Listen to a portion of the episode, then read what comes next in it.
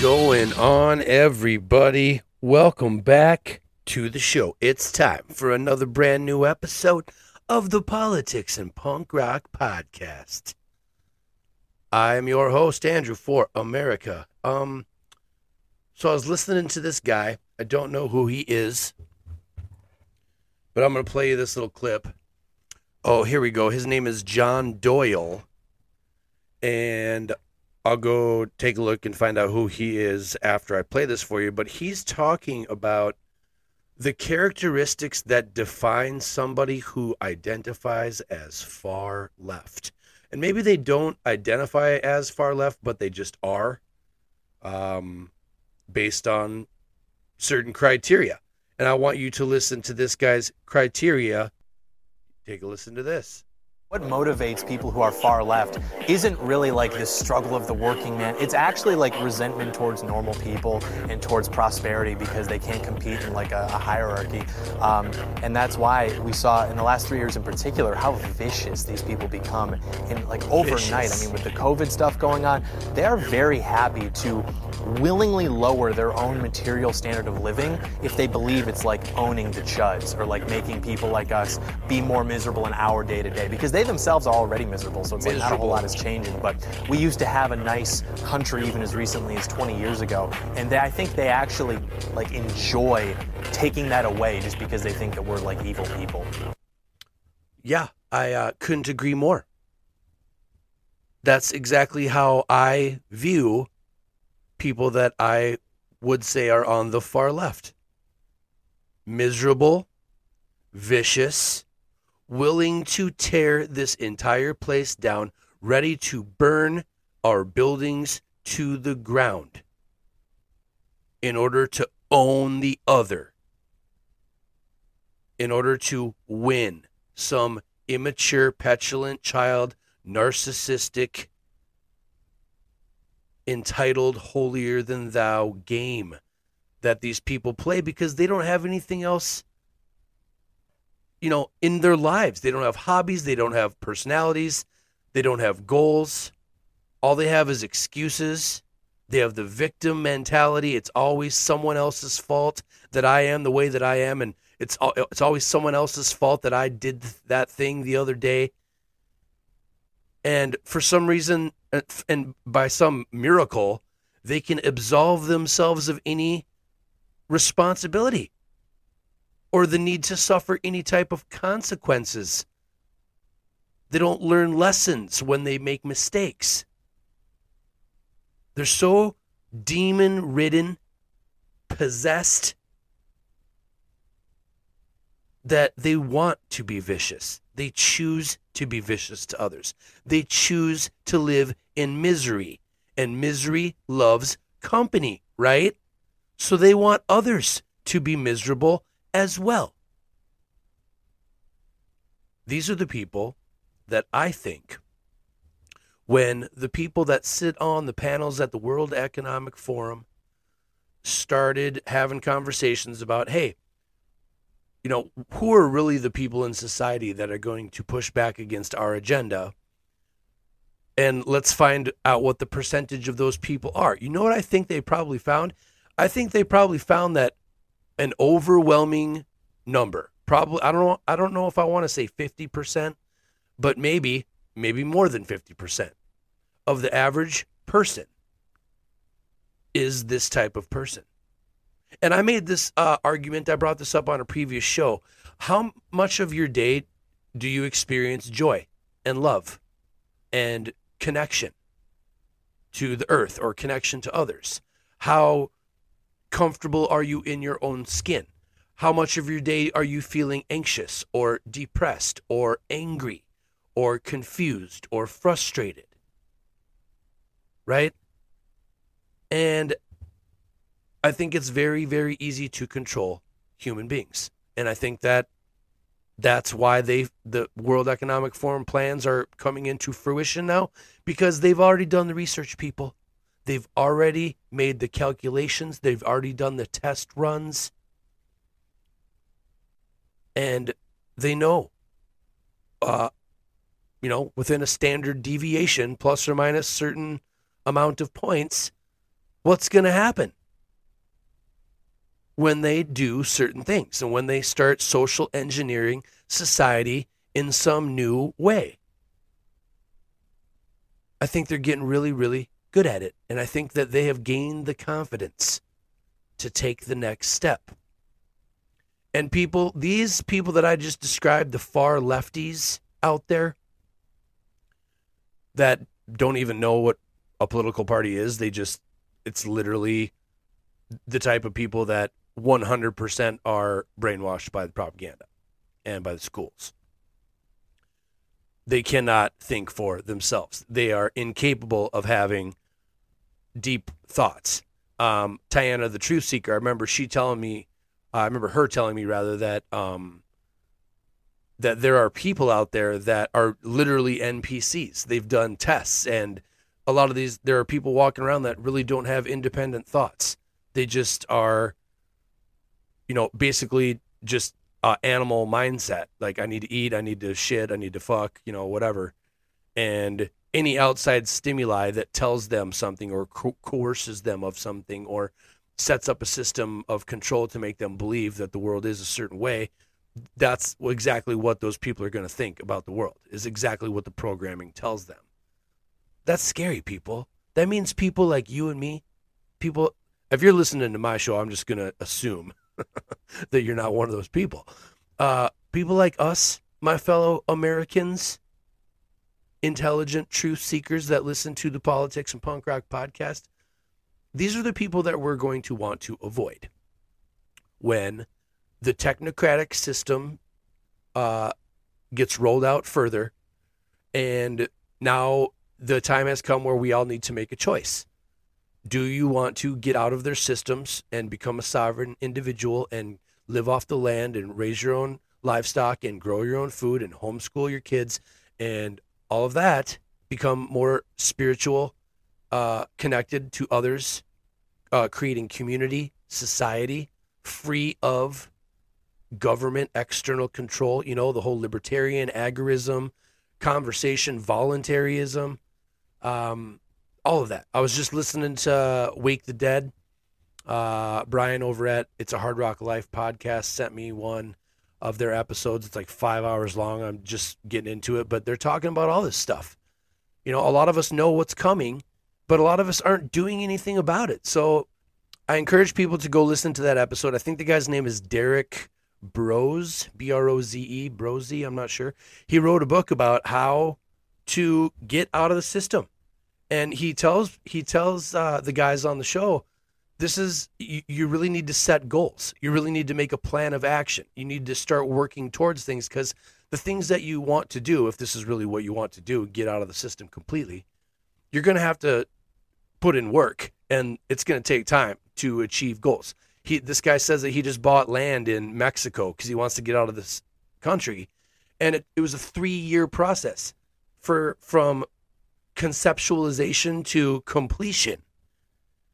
So, you know, I know it's easy to get overwhelmed with all this stuff, people, but I just wanted to start the show today by showing the archetype of the far lefty, NPC, unthinking, unfeeling, you know, mouse utopia victim of the 15 minute, you know, pain, painless concentration camps from Huxley the Brave New World story, right? That's what's coming in some weird form.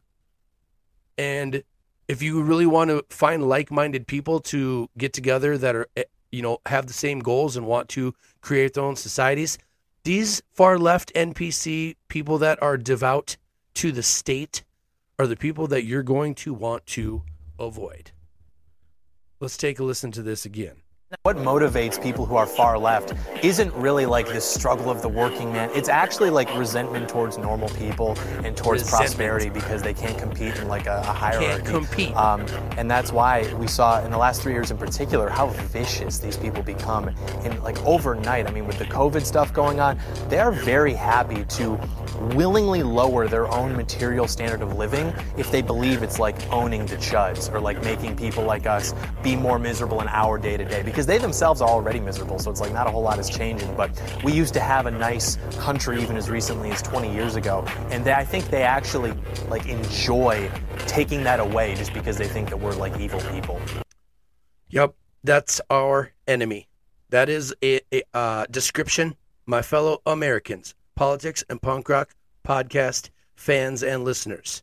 The person that John Doyle is describing here is our enemy. How can we make them our teammate?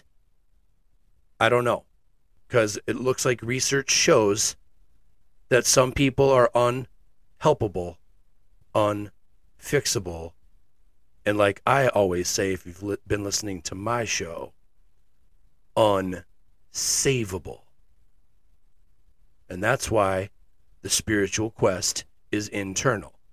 That's why I believe the Almighty God, however you want to describe what that is to you, wants you to save yourself.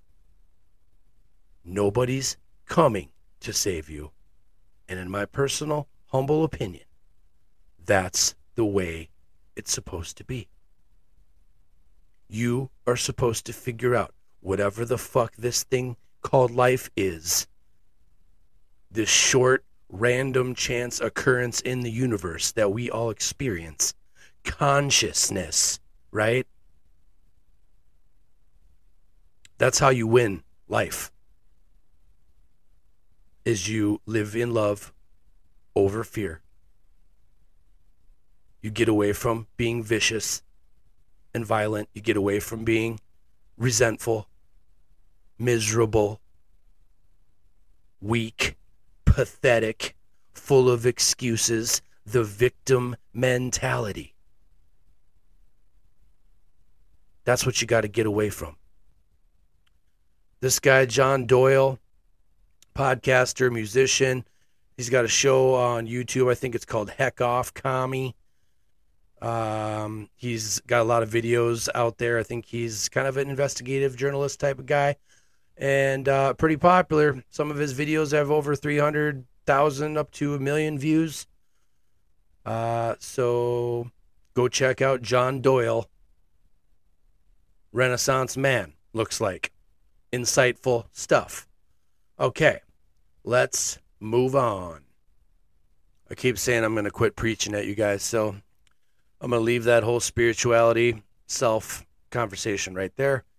Um, I wanted to play a funny comedy clip for you guys that I think uh, illustrates how ridiculous the woke agenda conversation is with regard to uh, racial uh, slurs or language terminology uh, and the society's general inability to deal with hard harsh language and, and words words hurt me. Speech is violence you know that whole thing. Uh notice how tom segura here uh stand-up comedian turns all of those ideas on their heads. I love this bit because it's funny but it also makes you go man this woke stuff is the most immature stupid insulting embarrassing shit like if you think this way, like you should be embarrassed and insulted that the people that are rolling out this new world order, new age plan for people, they think you're so stupid that you can't even I mean, they, they, they look at us as babies, as children, as cattle. I find it disgusting. But take a listen to Tom Segura here and uh, have a laugh. We don't have to be all doom and gloom on the show all the time. Let's laugh at ourselves, okay? And in this specific case, let's laugh at white people. Take a listen to this. In this bit, really quick, he's talking about what people can and can't say anymore, okay? So here we go. You might be sitting in your seat now going like, well, Tom, what can we still say? what can we say? I'll tell you what you can say. White racial slurs. All of them. Let her rip. Cracker, Mick, Kraut, Polak, Frog, Guinea, Wop, Honky. Have fun. Say them all you want. And if you're not white and you're going, wait, are you saying that I can say those? That's exactly what I'm saying. Nobody cares. Nobody cares. Call up your Italian friend tomorrow and be like, hey, you fucking guinea. And he'll go, I don't care. I don't care. I don't give a shit. It's not a historically disenfranchised group. The best slur of all for me, I think, is honky. I'll tell you what. The word honky is hilarious in and of itself. But for some reason, truly racist white people Listen. have latched onto that word. It's like this great indicator to know if someone's racist. If they act like that word is offensive, run, okay? you don't believe me? Watch the news. Next time there's some like racial fight in the news, they'll find some hillbilly. Like, what happened? He'll be like, well, he called me a honky. And they're like, and did you pass out from laughing hysterically, or what happened next? He's like, no, I stabbed him. And you're like, oh shit, that's fucking crazy. Yeah. So that's goddamn hilarious. You ever think about that, people? That's a true indicator. If you want to know if a white person is racist, call them a honky. and if they get livid pissed off at you, they might be racist. Because the rest of us that aren't racist and don't care about this stupid crap and don't play these stupid games with you, children out there, we don't care about words. Words are a vehicle towards knowledge, meaning, wisdom, understanding, connection, community. Do you see how the language is used? What you can and can't say is used against you, and it's intended to keep us separate. Us versus them. Divide and conquer. Don't come together. Don't have community. Don't exercise your freedom of assembly or your free speech, your, your ability and your right to speak freely. That right, it doesn't exist anymore, but you know, when we used to have the Bill of Rights, remember those days? Oh, those are great days. When people actually, you know, uh, believed in and loved the Constitution, what it represented and what it gave to people, and what other people uh, have given in their lives and their ancestry to come to a, a nation like the United States and have freedom. And sadly, all that stuff's gone. Like the the promise of America. I mean, the people that used to make makeshift rafts out of whatever garbage and wood and plastic they had, and risk their lives, literally literally came with the shirts on their backs over oceans to land in this new world, this free country where they could write their own ticket and achieve any goal that they set for themselves and practice their religion freely. Remember that? Remember all those ideas, those great founding father Americanism ideas? The founders, the the philosophers, the you know, the Masons, all that shit, the Jesuits.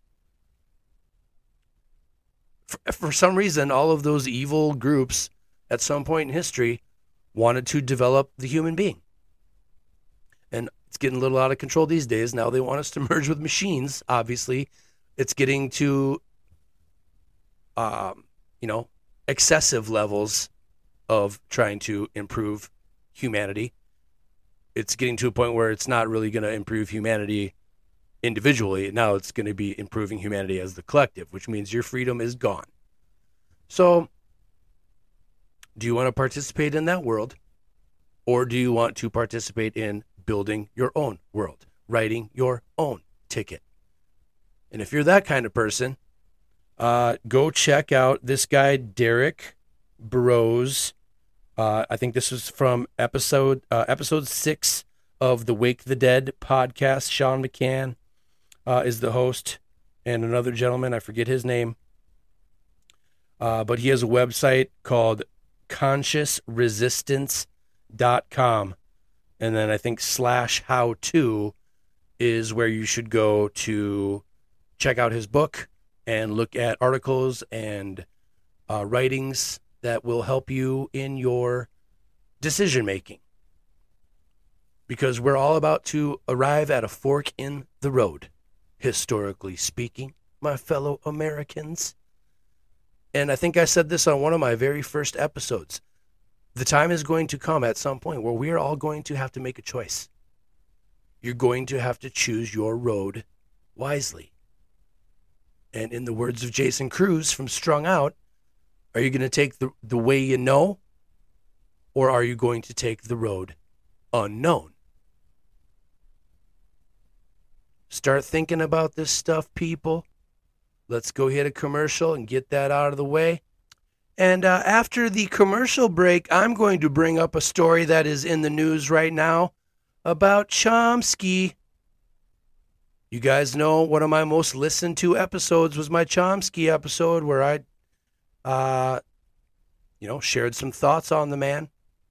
Uh, but what I just discovered about him recently is a little nuts, and it makes me scratch my head and want to investigate more. And you guys probably already know what I'm talking about, but I'll get into it here in a second. I'll be right back.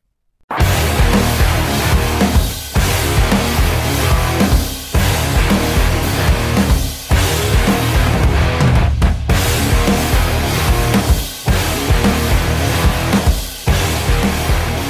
right, people.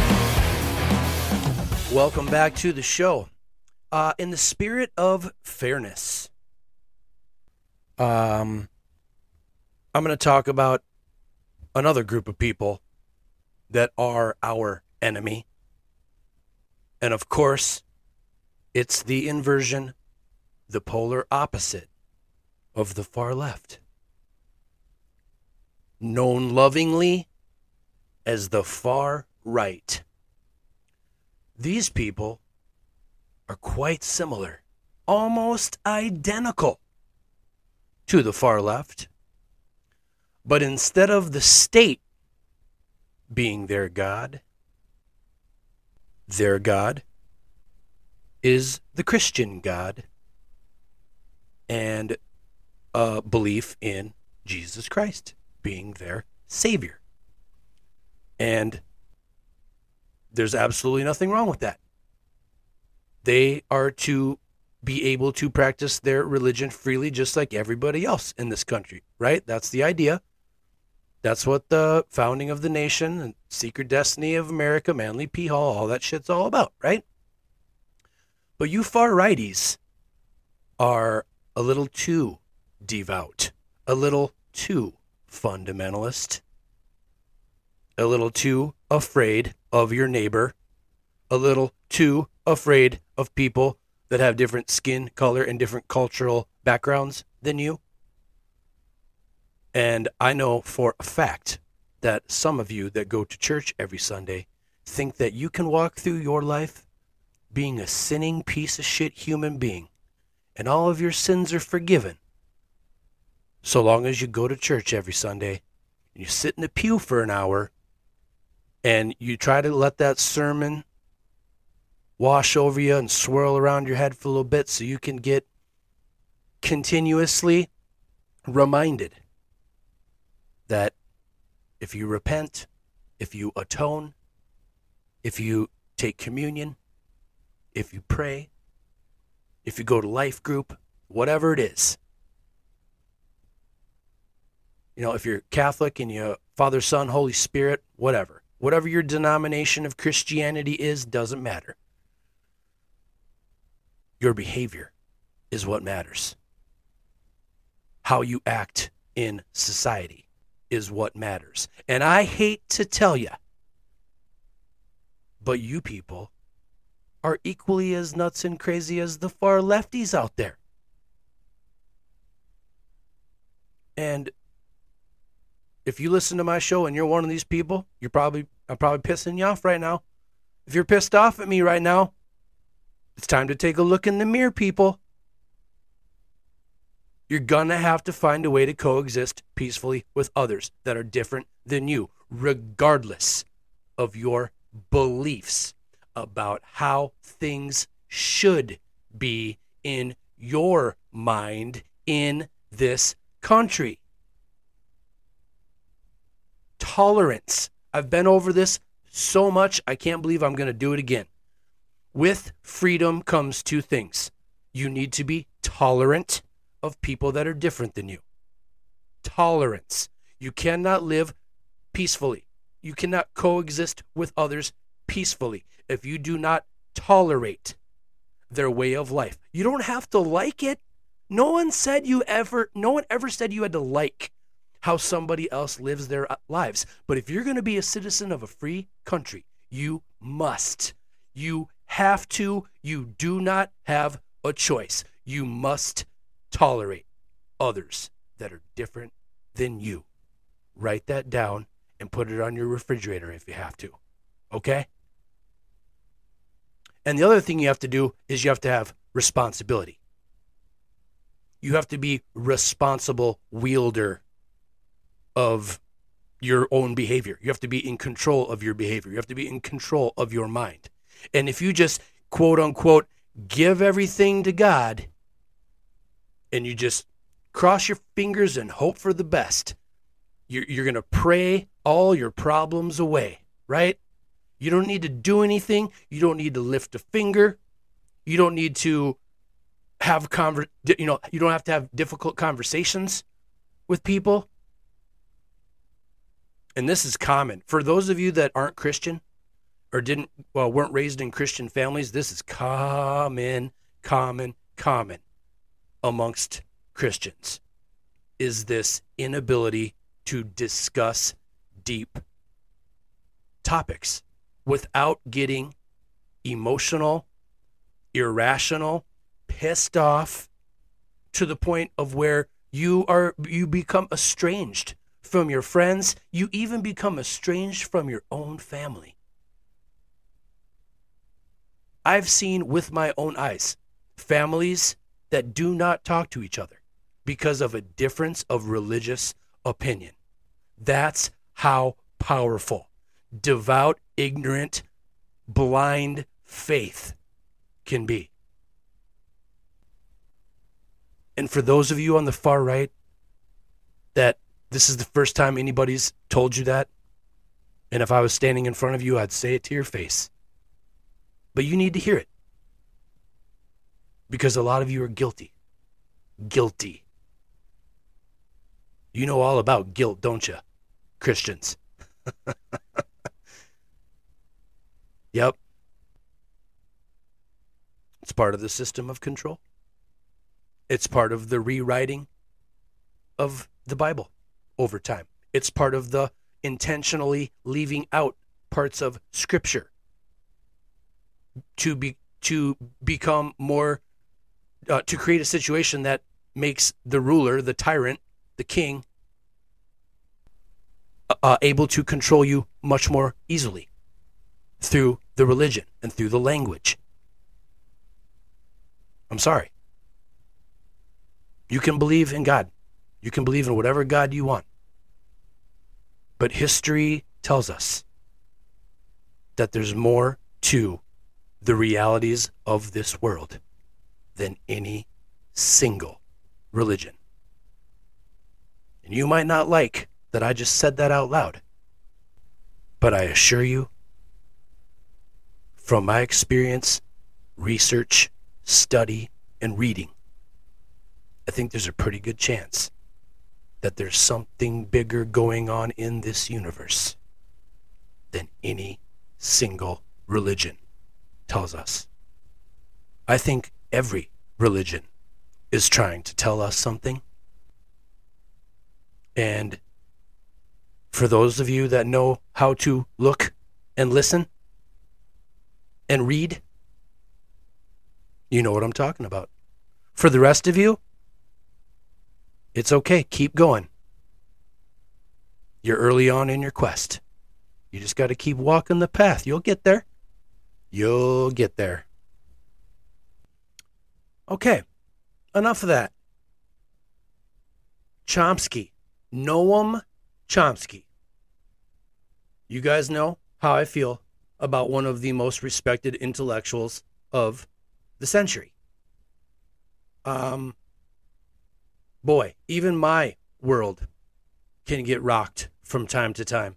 Reality sometimes seems a lot more like fantasy Have you heard that Noam Chomsky, political commentator, author, linguist, MIT professor, was clocked in Jeffrey Epstein's calendar as having meetings with the man. Noam Chomsky met with Jeffrey Epstein. Epstein's uh,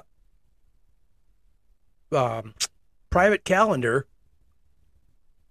uh, says that Chomsky was scheduled to fly to Epstein's plush Manhattan townhouse in 2015, reported by the Wall Street Journal. The 94 year old linguist revealed that the pair discussed politics and academia during their meetings. Epstein reportedly penciled in meetings with Chomsky between 2015 and 2016. okay, I have a question. What the fuck were they really talking about?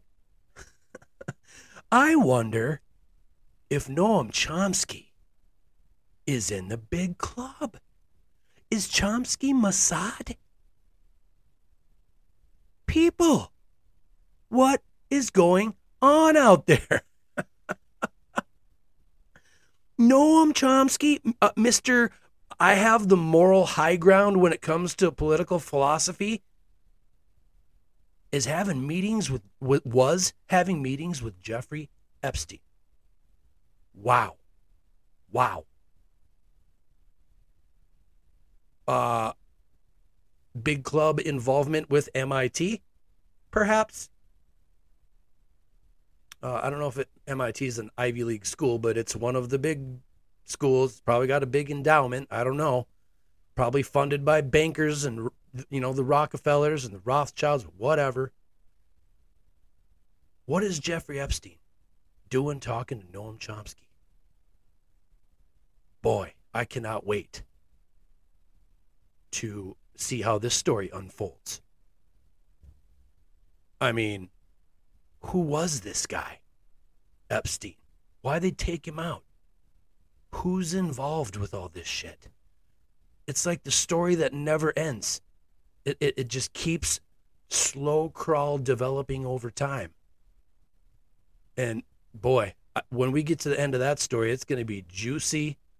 It's going to be a truth bomb. It's going to black pill probably the entire world. Chomsky and Epstein, never in a million years would I have thought that that was a real thing. Never in a million. If you would have told me that, I'd be like, "What is this? A movie plot? You guys, you guys writing a movie? You guys writing a script right now?" Yeah, Noam Chomsky sits down with Jeffrey Epstein. They talk about politics and academia. oh,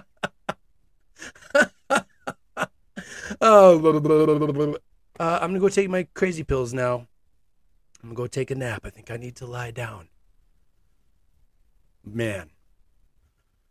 Okay, uh, enough about that. Let's move on. So, in our previous show, um, somebody asked me what what are these? What is a BRICS country? What are the BRICS countries? What's the BRICS uh, reserve currency that is going to be the fallback from Project Sandman when you know they uh, uh, you know, the, I, I told you guys that the plan was a coordinated BRICS reserve currency, BRICS country attack on the United States. Sorry, I just hit my microphone.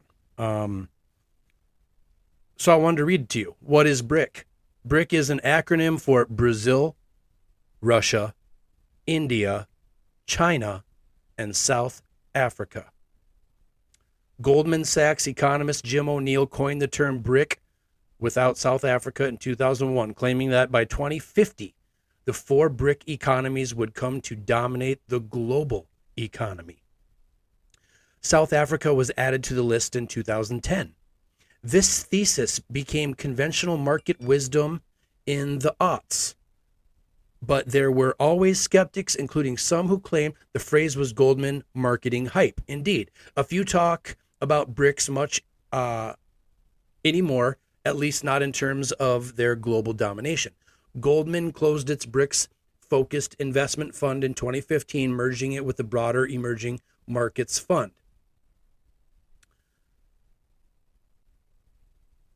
Brazil, Russia, India, China, and South Africa ranked among the world's fastest growing emerging market economies for years, thanks to low labor costs, favorable demographics, and abundant natural resources at the time uh, of a global commodities boom. It's important to note that Goldman Sachs' thesis wasn't that these countries would become a political alliance like the EU or even a formal trading association. Instead, Goldman said they have the potential to form a powerful economic bloc, even acknowledging that its forecasts were optimistic and dependent on significant policy assumptions. Still, the implication was that the economic power would bring political power, and indeed, leaders from BRICS countries regularly attending summits together mhm, and often acted in concert with each other's interests. hmm See what I'm saying, people? And 20 years ago, this was speculation. And now, here we are. This is a perfect example of the long game, the slow crawl, the usurping, the infiltrating, overcoming, acquiring. This is what our intelligence communities do behind the scenes. Yeah, so that's what the BRICS countries are. It's those countries that were forecasted to become uh, collectively a bigger uh, global economy than the United States in the future, and it started back in 2001. Okay, so that's what BRICS is, and Project Sandman is allegedly a CIA or intelligence community program that is going to be the kill shot, is how it was described in that clip I played for you on the previous show. The kill shot to where all these treasuries come back, all the pound of flesh, like John Perkins from uh, Confessions of an Economic Hitman, that book. He always says, you know, as soon as they gave these countries these structural adjustment loans, everyone gets loaned money, funny money, right? And then as soon as someone picks up the phone, calls in what's called their pound of flesh, as soon as someone calls in to get their money, it starts collapsing fiat currency banks. Hmm. You think that the people in charge of our financial system don't know exactly what's going on? Aren't designing this? This isn't market forces. Okay? This isn't capitalism, people. If a I, I, man, I've been trying to get this point across to some of you lefties for so long, and someone summed it up in one sentence on Twitter the other day, and I love it. Listen, people, if there's a central bank involved, it's not capitalism. Period. Write that down and make a magnet out of it for your refrigerator. If a central bank is involved in your financial system, banking system, capitalism is not occurring. Okay? Please, let's let's at least at the very least let's get that concept into some of your heads uh, before the end of this year. Okay? That would be fantastic. I'd really enjoy that if we all learn that quick. Because it can happen any day now, people. That kill shot can come tomorrow. That kill shot can come in 15, 20 minutes. You don't know. Nobody knows. Except for the big club. People, I got a great band. I am honored to bring to the show today. It's time to play some punk rock.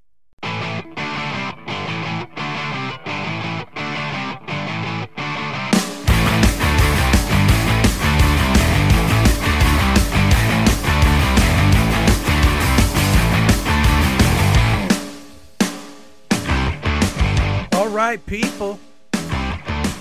It's time to play some punk rock.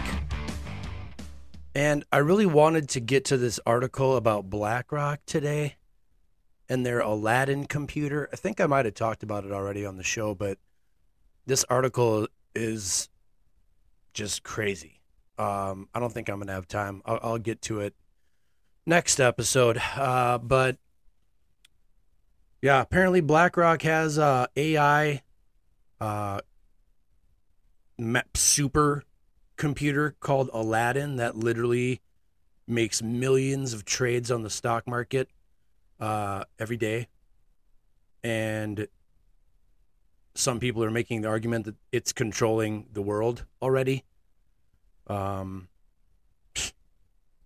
uh, wouldn't surprise me. wouldn't surprise me. Um, so yeah, people, today I entitled this episode "You Lemmings Are Programmable," and I really feel that way. I really feel like the people on the far left and the far right are some of the most gullible, naive, NPC, unthinking, unfeeling, unaware, uh, irrational, emotional, not connected, low spiritual vibe and energy. And I pray for you people, man. I really do. And I'm not the biggest practicing Christian anymore in my life. But, uh, you know, I got the message. I've got the message from researching and studying multiple religions, not just the one that I was born and raised into. And um, I think staying open minded and not being so rigid with your beliefs is probably a good way to live your life. You got to leave some room for tolerance and mutual respect if you want to live in a free country. Because if we can't find a way to coexist peacefully, if we can't find a way to live together peacefully, how do we expect to make our society better? You know what I mean? All right. People, it's time to play some punk rock. All right, people, do I have a treat for you today?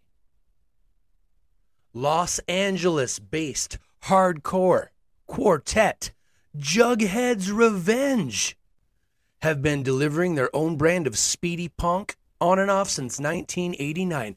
Their first few releases were on their own hard record label, including Unstuck in Time, their debut LP.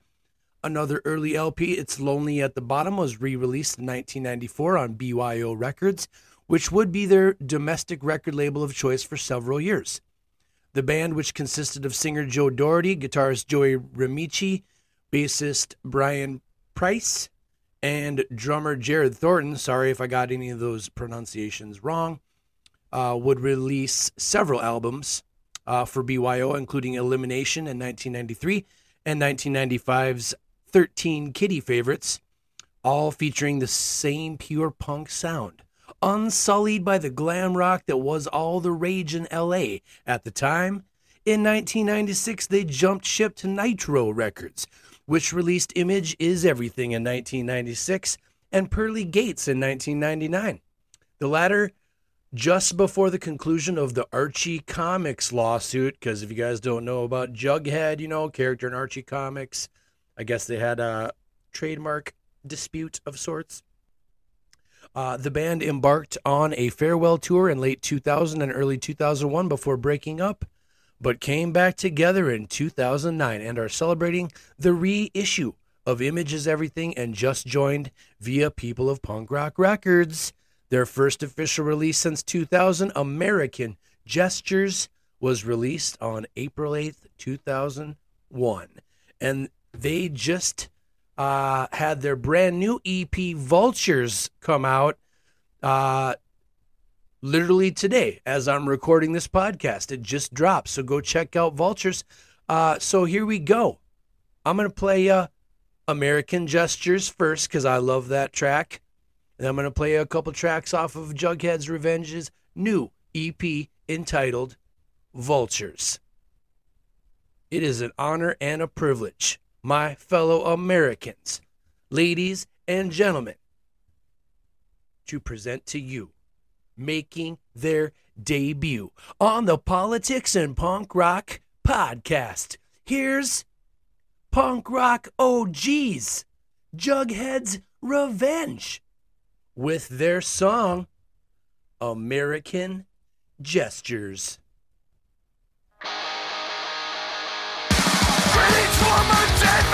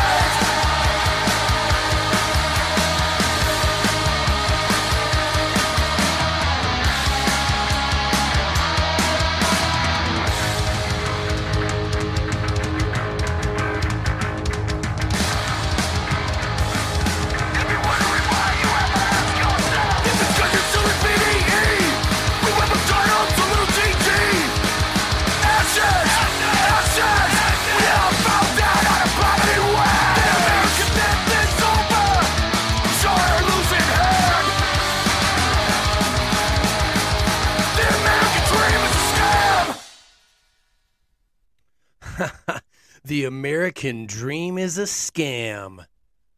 And I love that line we're not minimum wage, we're maximum rage.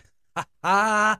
That was American Gestures, a song by Jughead's Revenge.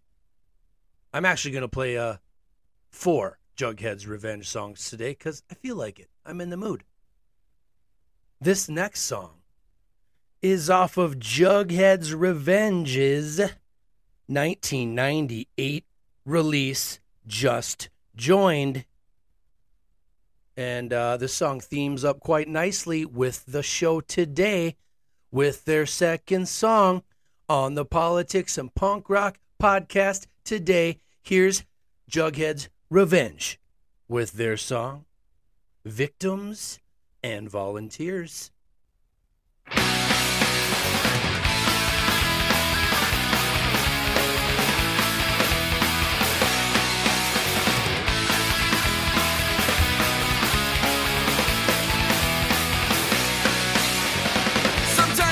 To be the victim.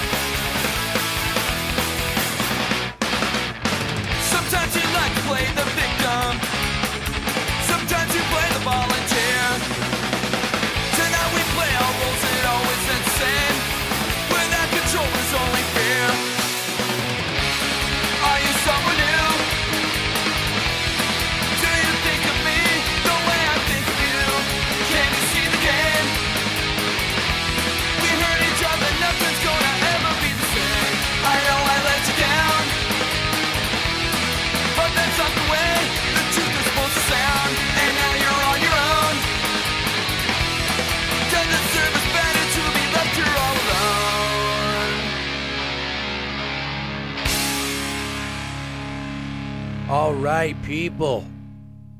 That was the song Victims and Volunteers by Jughead's Revenge. All right, let's uh, move on now. Let's play a couple tracks off of their new EP that just dropped today. And I like this track. This track is uh, awesome.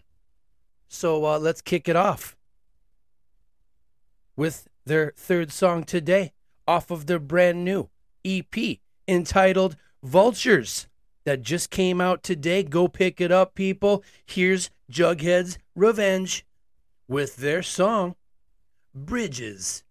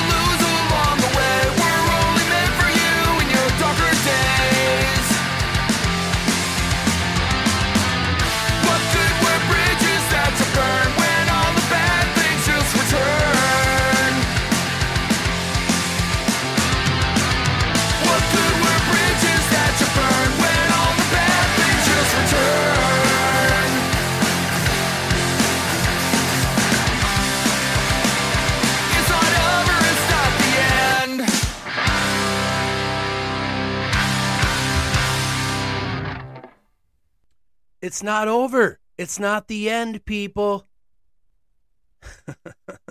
that was the song Bridges off of Jughead's Revenge is brand new EP entitled Vultures. People, thank you so much for listening to the show today. Go to the website, politicsandpunkrockpodcast.com, buy a t shirt, buy a hat, buy stickers and magnets, buy a, a really expensive hoodie, but it's really cool. And on the back of it, it says, You lemmings are programmable. oh, boy. Thanks for listening to the show. Hope you guys are, have been enjoying the show. Uh, I feel like my show is getting better, and I like watching it grow. Here we go. This is a fitting song to end the show today. With their fourth and final song here today on the Politics and Punk Rock podcast. Here's Jughead's Revenge with their song I'll be seeing ya, and I'll be seeing you people. I'm going to get right to the outro clip after this song. I know the show's getting a little long today, but it's worth it. Thank you so much, Jughead's Revenge, for letting me feature your awesome tunes on the show today. I've loved you guys for years and years and years. Punk rockers, OGs. Thank you so much, you guys. Here we go. I'll be seeing you by the band Jughead's Revenge.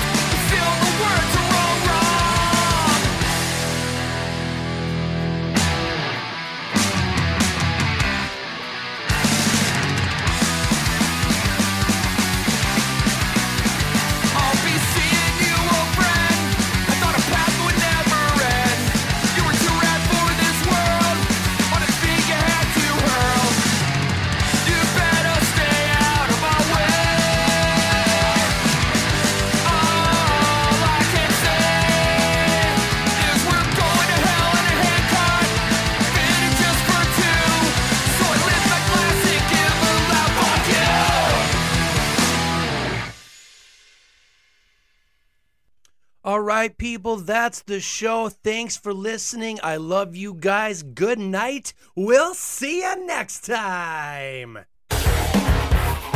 This has been episode 141 of the Politics and Punk Rock Podcast, entitled You Lemmings Are Programmable. We'll see you next time.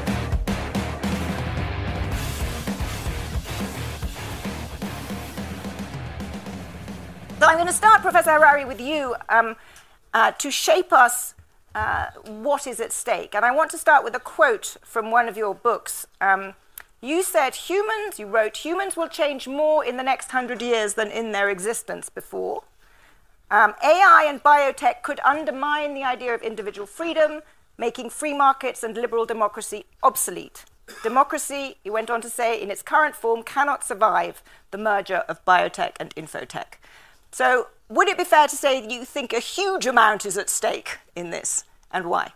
Yeah, very much so. I mean, on one level, the more shallow level, it would be a repeat of the 19th century Industrial Revolution when the leaders in industry um, basically had the power to dominate the entire world economically and politically. And it can happen again with the uh, AI revolution and biotech revolution of the 21st century. And we are already beginning. I understand the, the current arms race as an imperial arms race, which may lead very soon to the creation of data colonies. You don't need to send the soldiers in if you have all the data from a particular country. But on a much broader and deeper, uh, from a deeper perspective, I think it really is going to shape the future of, of humanity and the future of life itself because the new technologies are, will soon give some corporations and governments the ability to hack human beings. There is a lot of talk about hacking computers, smartphone, emails, bank accounts, but the really big thing is hacking human beings. To hack human beings, you need a lot of biological knowledge, a lot of computing power, and especially a lot of data.